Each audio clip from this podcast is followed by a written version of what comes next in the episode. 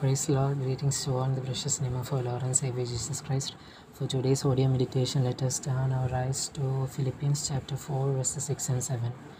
Do not be anxious about anything, but in every situation, by prayer and petition, with thanksgiving, present your requests to God, and the peace of God, which transcends in all understanding, will guard your hearts and your minds in Christ Jesus. So, in this Bible verse, the very first thing God commands is that we do not worry about anything. He knows that He has things under control and is working everything together for our good. So, let's not listen to the fears and disappointments of our past that can so easily distort our thinking and rob us of peace and faith. Instead, the Bible encourages us to do something very productive and effective with our concerns. Pray about that. Prayer is very powerful and effective to bring about change in our lives. Uh, and also, we need to remember that we are God's children, and He cares deeply about the things that we that really worry us. That's why He invites us to pray about them and surrender every concern into His hands, so that He can stop, so we can stop carrying the emotional weight of things that we are powerless in our own strength to change.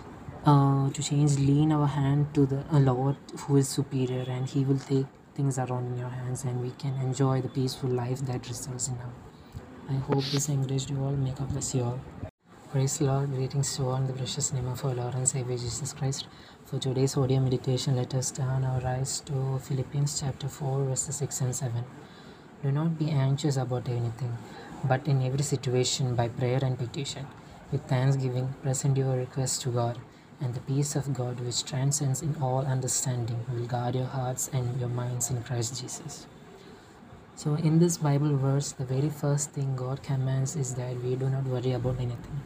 He knows that He has things under control and is working everything together for our good. So, let's not listen to the fears and disappointments of our past that can so easily distort our thinking and rob us of peace and faith. Instead, the Bible encourages us to do something very productive and effective with our concerns. Pray about that. Prayer is very powerful and effective to bring about change in our lives. Uh, and also, we need to remember that we are God's children, and He cares deeply about the things that we that really worry us. That's why He invites us to pray about them and surrender every concern into His hands, so that He can stop so we can stop carrying the emotional weight of things that we are powerless in our own strength. To change uh, to change lean our hand to the lord who is superior and he will take things around in your hands and we can enjoy the peaceful life that results in now i hope this encouraged you all. May god bless you all